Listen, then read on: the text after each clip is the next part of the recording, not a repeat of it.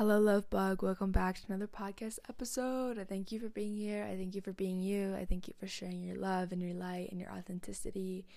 And even if that's hard for you to do, I thank you for being able to show up every day just the way that you are. That's just enough. And you, with the observation of maybe wanting to try to be more authentic or more vulnerable, is one of the most powerful things. It's just the beginning, it's the observation portion of this existence. So, something that's been on my mind a lot recently and always is it like trickles in every week and then I think about it, kind of have an existential crisis about it, kind of just you know, all these things is I've even written a poem about this that'll be on my poetry book. And it's if I don't share my life, if I don't share my vulnerability, if I don't share the things that make me laugh or the things that make me angry with the world, that I think I'm going to fade away. That if I don't share pictures, videos, clips of my life with the world and they're not seen, I think I'm going to fade away. And so I have always been a, a, a kid that didn't really get much acknowledgement. talked about this a lot of times. And so in my friendships and my relationships, I preach, I'm just like, I need acknowledgement because that's something that I'm trying to heal is not getting that. And if we can just, you know, really set that down and I get acknowledgement, I'm going to be all good. And if I don't get acknowledgement, I also think I'm going to fade away. And that's how I sometimes felt as a child, is it just felt like I'm not real. And I've kind of adopted that. And I also struggle with bad dispersonalization where I just don't feel real most of the time. And I think a lot of people feel that way regardless, and it's just not really talked about. Um, like we all struggle with disassociation, but it's actually an incredible way that our body handles things. And we all have anxiety and we all have depression. There's not one person out there that doesn't struggle with that because that's the body's way of protecting itself. It's a, a way of us being able to, you know, get through things. And it's a beautiful coping skill that we have adopted over these years of fight or flight. You know, there was a war. How, when was World War II? 1940 something. So, not quite 100 years ago, but literally not that long ago, there was a war. Before then, I think it was 80 years ago, there was a war. And then 80 years before that, there was another war. And 80 years before that, there was another war. And so on and so forth, you know, our ancestors never knew peace. And the fact that we can communicate with the touch of our fingers to thousands of people around the world, millions, billions people around the world, that's so incredible.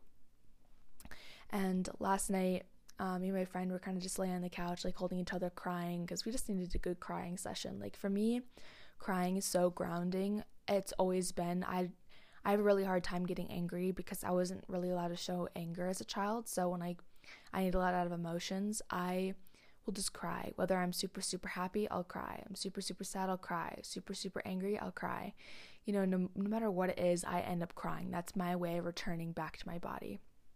And I've always been so I've always had so much shame around that. I've always was told that I wasn't allowed to cry or that's embarrassing or if I did want to cry, I'd be like told to go to my room because nobody wants to see that. And so being able to hold each other while we cry was is and has been so beneficial to my inner child just being like because I've never been held when I I cry. Like ever. Any point in my life never had that. So sometimes it's really really foreign. But anyhow just like sitting there laying crying and eventually just turning that into like happy like tears being like our generational ancestors did not ever do this. Maybe they did in private but they weren't allowed to openly express these raw emotions and it's crazy that our generation does that, but we take it for granted. And we think now it's too much when that's what our ancestors were praying for. You know, on their knees begging God for is to be vulnerable, to be seen, to be heard, to be acknowledged. And now that we have this time where it's becoming more okay to do so out in the open, we don't take those opportunities to hold each other a little bit longer, to kiss each other on the foreheads. Like when you go to Spain, they automatically, automatically, my words, they automatically like hug and kiss each other on the cheek. And I think that should be normalized. We have such a lack of connection in this lifetime people, even though it's socially accepted now. And so just crying over that, but also me and my friend were then um, journaling and just listening to this playlist that I call um, Love Letter or Love Poem, I think. Like that. I think I'm gonna try to link it in here, whatever. If not, go to my Spotify, You, and I think it's like the fifth playlist down. It has like an envelope on it, and it's just a bunch of like love songs, just like really, really soft, like bedroom pop or like um, bedroom indie or has some Quinnie in there. It has some. Um, I'm literally brain farting all the artists, but it's like all the like the really really soft, beautiful love songs, um, female and male artists on there, and all in between. And it's we were just listening to that, and she was just like, "Isn't it crazy that?" some people will never be seen. I don't that's not how she put it, but that's how my brain registered it. And I was just like, yeah, like people are so scared to be vulnerable and to be seen and to be acknowledged. And some people will never know that. Also, I don't even know if this was during the time of us listening to that playlist. It was sometime yesterday. I'm completely blanking on yesterday in general. I'm trying to be like more present so like I don't overthink the past days or the beginning days. I'm just like the beginning days, but like tomorrow days, I'm just like, okay, right now is this moment. So I don't like overanalyze what I did the day before. I'm really trying to just be present in this moment. So when I think of timelines, it's like all jumbled up. So yeah, sometime yesterday we were talking about that.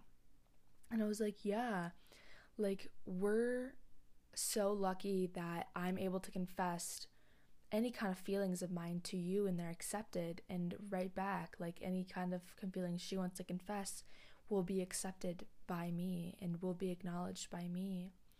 And I know there was one point in my life that I never acknowledged that, but I was terrified to be seen and heard. And I I reconnected with a few friends that I haven't talked to since before COVID.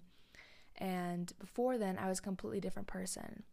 I was grasping at all angles for acknowledgement. I would gossip just to get acknowledgement. I would you know, slander people's names. I would just, you know, there's no hate towards my past self, but I was hurting so badly that I needed acknowledgement from anywhere that I just did not become a great person. And so as soon as, you know, COVID hit, I had a lot of time for introspection. I went through a time of being incredibly suicidal because I was so sick and tired of being alive. I didn't know what to do with all these human emotions and after going through that really dark tunnel, I came out saying, I want to be acknowledged in the most beautiful, safe way ever.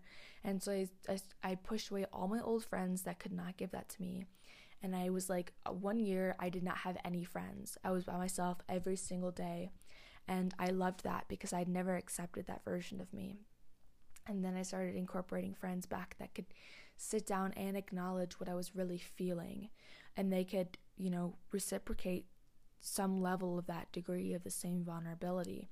And now I have great friends that we can sit down and cry and hold each other and say our biggest fears towards each other and we can say everything that's on our mind and it's fully accepted. And some people just are terrified of that. And I could say, oh, well, I'm not that kind of person. But even I've gone through those feelings of feeling terrified of actually being heard and seen. And like, being accepted in my most vulnerable state um and like ex- acknowledging that my parents they claim that they don't struggle with mental health but they're also like my dad's a boomer my dad i mean my mom is like not quite a boomer but just like 3 years off and so she grew up in like that same generation where they are not allowed to be expressive with the things that they love they're told to keep it hush hush they're told to be quiet and they don't know expression. So, me, of course, as their child, is going to trigger them because they could never express that and they don't know where to begin. Therefore, when I try to express myself, they're going to be triggered. They're going to get upset. They're going to lash out in ways that they weren't expecting, that they don't mean to. But it's just going to happen because their inner child is triggered that they can't be expressive like their child is. And sometimes it's really, really hard to observe and it makes me sad too that like a lot of my family members, they're just so far gone. Not like, oh, they're so far gone, but like they're so far straight away from what I know now that they don't even know where to begin with self compassion and self love. And there's no judgment there. I just try to hold my compassion when they lash out or they get angry at me or they do things that feel super wrong and bad. I'm just like, that's just their way of thinking that they need to survive. And, you know, I could sit here and tell them, fuck you. Like, I hate you. You did all these things to me. I'm traumatized now. Or I can just accept that they were also a traumatized child and adult body trying their best, not even being prepared for children, how many adults weren't prepared for children. And now they just have me and my siblings, and we're kind of just floating through this time and space with them as these things we call our parents. That's a whole other conversation as families. It's so weird to me that we have these groups called families on this planet. And it's like, oh, even if family fucks up, you still have to be like buddy buddy with them. And a lot of these like societal rules are just kind of like fucked up in my opinion cuz like no, if somebody like really fucks me up, I'm not going to accept them. You know, I I'll accept them to a certain degree, but I'm not going to be buddy buddy with them until they recognize how they hurt me. And I'm going to keep some distance because that's not fair to me. Like I've had a few um relatives do some kind of fucked up things and my family's like you can't just push them away and I'm like watch me. I'm not just going to accept them treating me shitty. Like that's not okay. I'm not going to do that. And so I ended up pushing them away for a few years and then they'd come back and they'd apologize and they'd recognize their behavior and I'm like thank you. I appreciate you coming to those conclusions. I appreciate, you know, and I acknowledge them. I forgive them and we move on. Um, like I was always raised well m- my family now I, I had like three different family situ- situations now that I'm adopted. I lived with my biological mom uh, up until I was like five. Didn't really have like friends I would hang out with. And then living at my grandparents I wasn't really allowed to have like sleepovers like friends over.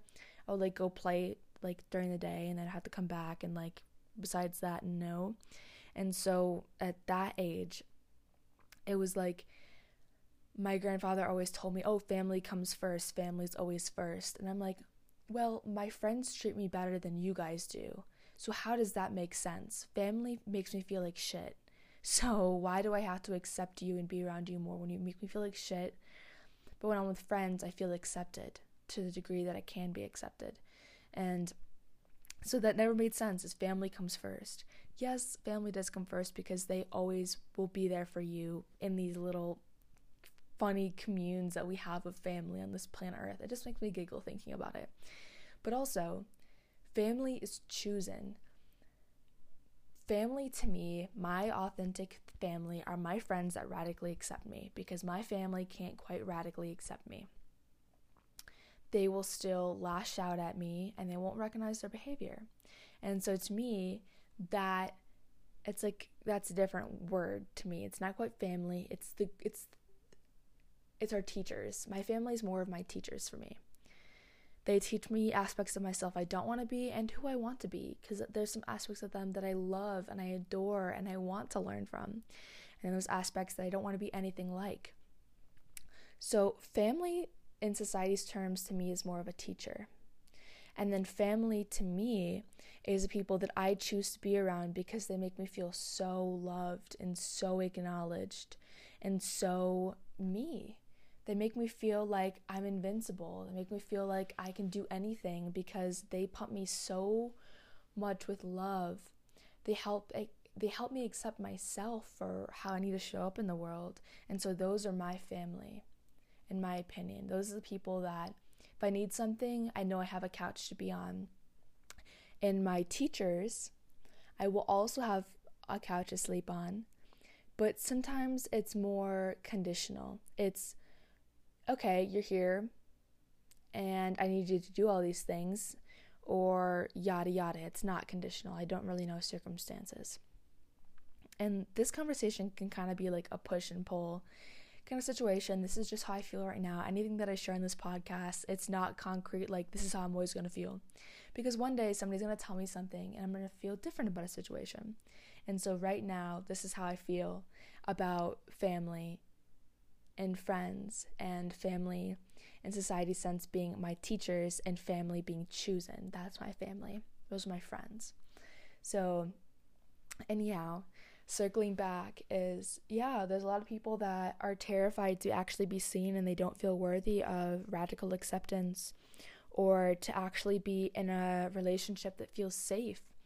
A lot of us we will fall back into relationships that feel like family, that feel like home, even if it's abuse. But it feels safe to me. And so I'm still struggling with binge eating that I've talked about in my food trauma episode and the episode before, like the 3 a.m. talk when I was anxious. And even though binge eating, I don't binge till I puke. I just binge until my stomach hurts and I'm nauseous. Um, and even though that feeling in that moment feels awful, it also is a super, super safe feeling to me because that was the one constant I had when I was adopted. Is when I lived with my biological mom, I didn't know when my next meal was going to be. So, being adopted, next thing I knew, I had this whole pantry full of food, and I could eat whenever I wanted, how much I wanted, because there was food. Somebody had money to go to the store and buy more food. And so I would eat, and I would eat, and I would eat, and I would eat because I was scared of starving. And so, therefore, I still have that same trauma response as when I'm at somebody's house and there's food there and it's food that I normally can't eat because I also came from a very restricted food household. I will go and I'll eat and I'll eat and I'll eat until I feel sick. And that sick feelings feeling is so safe in my body. It grounds me because it's so dense and so heavy that I feel safe there. But as soon as that's that feeling of like sick feeling, that comfortability right there goes, then I feel like shit. Then I'm like, oh, why did I do that again? So it's like a few moments of bliss, like, oh, there's that safeness again. Like, I know that I'm safe, I'm not being attacked. I no longer have to be in fight or flight because I have a meal. Oh, now that feeling's gone. and I feel like shit because I'm nauseous, my stomach's bloated, I don't feel good about myself, I'm tired all of a sudden, I want to take a nap, I can't really move, I have no motivation. So it's like it's like addiction. It's like drug addiction. I just watched Beautiful Boy with um, Timothée Chalamet and the guy from The Office. Um, what's his name? Michael Scott. I don't know his real name in real life, but Michael Scott and Timothée Chalamet was in it. And Timothée Chalamet was a drug addict. And it kind of hit home because my biological mom is a drug addict. And although I don't really. Oh, there's some uh, things on here I don't really want to share. But um, growing up seeing that and just knowing that she was somewhere out there, I don't know where or if she's okay, that always triggers me. Like that there's people out there that struggle with addiction and sometimes they don't get help. And the fact that it, it's just sad because they're doing that to fill a void the same way that I fill a void with food, the same way some people have sex addictions or porn addictions or um, you know, smoking nicotine addictions or alcoholism. Any of these things, they're all addictions, and we can look at somebody and say, oh my God, just get over it. But until you have an addiction, when we all have an addiction, you will not know that pain. All of us struggle with addiction, all of us are trying to escape reality. And sometimes people will be like, oh yeah, I have this addiction. And I, the first thing I want to do is judge, like, oh, it would not be like that hard to get over and then i remind myself i have a food addiction and that when i circle back to that i'm like damn it is not that easy because I will do it, feel good in the moment, and then I'll feel like shit, and I'm like, I'm never gonna do this again. And then I'll do it the next day, or the next hour, or the next second. I'm like, oh, I need to fill that void again. And it's that same continuous patterned behavior that's innate in us to find that safety net. But sometimes that safety no longer is okay for us. And we need to push forward and say, are we trying to? I watched this lady's reel, this beautiful, beautiful woman's reel that my friend showed me yesterday. Um, I'm gonna try to find her account, maybe link it in here if I can remember. And she was talking about her food addiction too. And then it, there's another reel that said, when you are hungry, are you really hungry for food or are you hungry for love? Are you hungry for hugs? Are you hungry for compassion? Are you hungry for, you know, whatever else? And so I told my friend yesterday, like, I really wanted to binge eat so bad because I was, I was just kind of in an uncomfortable state. I made cinnamon rolls yesterday, and sometimes you don't put something underneath when there's like other liquids like when you make pies or like buttery stuff it will like splash and it will like start to burn in the oven and it did that and it set off the fire alarms. And the people I was staying with it triggered both of them because they both have triggers with fire alarms and me I don't really um, but they were both kind of freaking out. So that sent my inner child into like fight or flight because I was like oh shit I just made these people like feel like crap these people are freaking out, therefore I'm freaking out, therefore it was just a whole lot of chaos. And so that night I was just like super, super disassociative, like not really wanting to like grasp like anything because I was just like, oh God, I made these people feel that way. Like, shame on me. I should have been more careful. And then I forgave myself, talked to them. They got over it. Everything was good.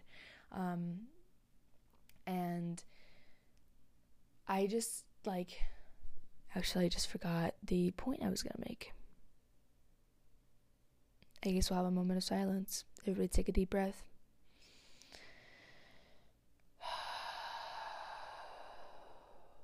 I just have another point I want to make. Um, can't remember the previous point I was going to make though. But oh, so I wanted to binge, and so I told my friend, I was like, I can't just sit here anymore. Like, I really want to binge and you told me to try to communicate with you when I wanted to binge. And she was like, okay, let's go do something. So we came down in the basement, we danced around and journaled. We like danced to like EDM kind of music, and we just kind of journaled and bopped around a little bit. And that was a lot better than going and binging food. So I was like, sweet, awesome. Um, the next thing I kind of want to talk about is, um, oh, what's that word? Stimming like stimming. So stimming is a very common word for like autistic people, um, but it's not really talked for ADHD. It's not really talked for, um, you know, neurodivergent people in general. And my true belief system, and people might be like, "What?" I think everybody has a little bit of ADHD because of the way society is. Everybody struggles with disassociation. Everybody struggles with anxiety. Everybody has depression everybody has a little bit of autism. We think that autism has to look like a very, very strong uh, autistic spectrum, but it does not. Autistic and um, being having autism can be just the smallest amount where we're I, I can't say autism is one thing or another, but I guarantee you most of the people that are neurodivergent in some way because neurodivergent is actually a trauma response. It's because our body didn't get acknowledgement as a child, so our brain compartmentalizes in a weird, different way. It's not weird, it's just in a different way. I want to take that back. And so, having ADHD is a trauma response. I have SCT, sluggish cognitive tempo, where my brain just takes a little bit extra time to understand and grasp what is really happening around me. So, oftentimes, I literally will just disassociate and blank out and just stare at a wall. And people are like, Are you okay? And I'm just like, Yeah, I I'm like trying to protect myself at the same time I'm trying to grasp what is even happening around me. And I swear I have a little bit of autism. I don't like self-diagnosing, but I swear everybody has a little bit like or at least everybody that's has some kind of neurodivergent stuff. And so stimming for me used to be as a child like jumping around, like stomping our feet. That was that was like a normal thing until society told us we couldn't do that. And um my friend, when I'm here, her mom allowed her to stim a lot as a child. Her mom stims all the time because she's neurodivergent. And so my friend stims, and at my house, I will literally be like bullied for stimming. Like when I'm alone, I'll like laugh at myself and make funny jokes about myself. I'll like dance around, I'll shake out my arms. I'll like, I'll stim, whatever that means for you. I'll sing random songs, I'll make random noises, I'll shake my head, I'll stomp my feet, whatever. But when I'm around others, I automatically mask that. And so when you don't stim and you need to stim, your nervous system will go into fight or flight. Because therefore, now you're telling yourself you can't do something and you feel incredibly unsafe.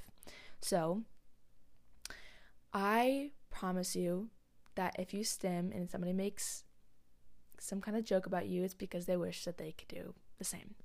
And so I'm learning how to stim around people. I'm learning to take up space and to make weird noises and to stomp around and to giggle when maybe other people can't giggle or go like or ah or like just like like squeal or like ooh like things like that just like little things like move on my body like oh or like howl at the moon when i'm outside or whatever the thing is that i just need to let out of my system to make me feel more grounded in my body just doing it.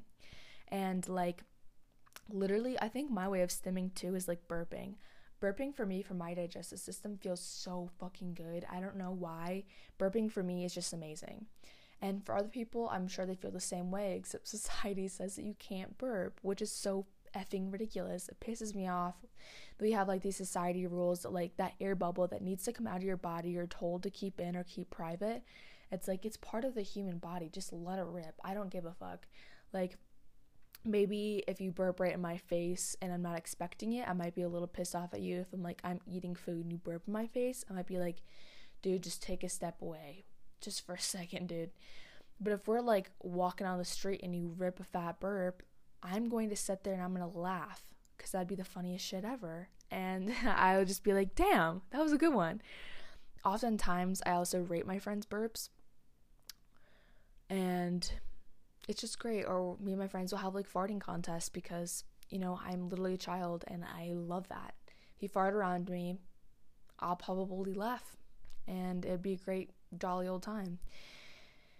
And what else did I want to talk about? So definitely stimming. Like when I was on the plane, so flying here, I was pretty freaking anxious of just like getting on the plane, getting off, going through this big ass airport because I flew from Michigan to Denver. Denver Airport or Colorado. Denver Airport is one of the biggest airports in the world. Like I think it's like uh it's definitely at the first. I think it's like the fifth biggest in the world. So it's pretty freaking ginormous. And I was coming from Detroit, which is not that big. If you've been, if you've flown into Detroit, it's not that big. It's like, it's a good size. It's not the smallest, but it's pretty easy to get around. And um, like everything is very, very well organized. Coming to Denver, I even flew in. It was not very well organized, in my opinion. There was so much going on like you literally had to like dodge people getting around you had to be like very like you had to know where you were going it wasn't that bad, but I just had to put like my like army drill sergeant face on and my attitude and I just had to go where I was going. And I the one thing that I did on the plane that made me feel so much better is um, I flew on a bigger plane, so it was like three seats by three seats, and before I've only ever flown two seats by two seats, so a much smaller plane. So luckily, it was just me and this business guy, and there happened to be a seat free in between us. So we got to like spread like we got to actually have room and like spread our legs and just take up space. He was happy about it. I was happy about it. I was like, it's gonna be a good flight. And I cranked I had my earplugs in to help with like the altitude change because my ears are really, really sensitive to altitude changes. And I put on my headphones, I blast my music all the way up. And I basically danced the whole three and a half hours, like in my seat, because that was my way of stimming. I would yawn, I would like do whatever I had to do to just make sure I feel grounded and not freaking out on the plane ride because when when you're in a small environment and you start freaking out, sometimes it's a lot harder to get under control because you don't have room to get up and get a fresh breath. You don't have room to do all these things. So stimming made me feel so much better and even though to some people that might be like, "Oh, that's embarrassing. What the hell is this girl doing?" I felt so good. I listened to like EDM, like dance music and like rave music where I kind of just like dance and float in my seat. And we're just like moving my whole body to the best of my ability and singing and lip syncing. And then I would take a nap and then I'd wake up and then I'd do it again. And then I watched a little bit of a TV show that I had downloaded from Netflix and then I'd do it again. And then when um, we started like dropping back down, because that's when everybody really starts freaking out, is when um, like everything, like the the pressure in the cabin changes and we start dropping altitudes. I don't know the word that I'm looking for. Um, that's where most people get like motion sick or anything, and my friends get motion sick sometimes on planes. So I was like, hell no, because if I feel nauseous, I will have a panic attacks. So I just danced through that. And even when the plane was like literally on its side, like turning, and that would freak me out, I would just dance even more. I'm like, oh yeah, get into it, get into it. And I would just like freaking do whatever I needed to to just feel grounded in my body. And if I didn't do that, I probably would have had a panic attack on the plane. Like if I did not stim, stimulate my nervous system in some way, I would have freaked the fuck out because that's our way of regulating ourselves. So please take up space, stimulate. Sometimes when people do stimulate, it does trigger me because I was not allowed to do that as a child. Like growing up, I was told, you have to be still. And if I was bouncy at all, it's like, oh, she's in La La Land again. Like, and I'd be criticized and all these things. And so now when people do it, sometimes it does trigger me because I wasn't allowed to. But then I'll take a step back and I'll say, oh my God, they get to do that. I'm going to just join them. So I'll join them. Sometimes I don't. Sometimes I'll just set they're triggered, but I'll do my best to just jump in and do what I need to do, just like how they are.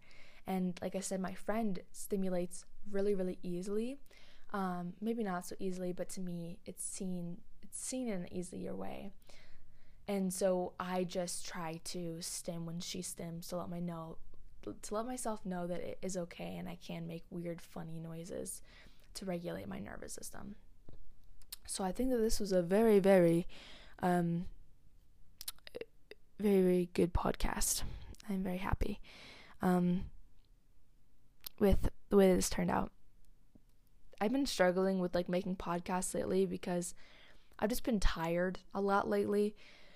Um like coming from winter to spring, my body doesn't have a hard time adjusting. It's just like I feel like an animal, like I'm coming out of hibernation and I'm just tired and don't want to do much because I'm just like okay, things are starting to spring up like and as soon as I start seeing flowers, then I'll have all these energies back and I'll have like all this stuff. But right now, I'm just allowing myself to be slow and steady and do what I need to do to just feel good in my body. So I love you all so much, and I'm sending you lots and lots of love, and I'm sending you a big old bear hug and a forehead kiss, and um, yeah, I'd love to hear from you guys if you guys want to reach out. My new Instagram is Halle Loves dot just the letter U, um, H A L L E L O V E S dot U. My TikTok is halleloves.you. Um, my Pinterest is halleloves dot Y O U, And my my Spotify is halleloves.you. Most of my platforms, if you're looking for me anywhere, is halleloves.you. Except for my Instagram, that's halleloves.the letter U. For all of you guys that want to connect, because I love talking to you guys. Like when you guys send me little DMs and we just chat about life, I might not respond right away, but I'll eventually get to our little combo. So, I, anyhow, I'll talk to you again soon. Bye bye.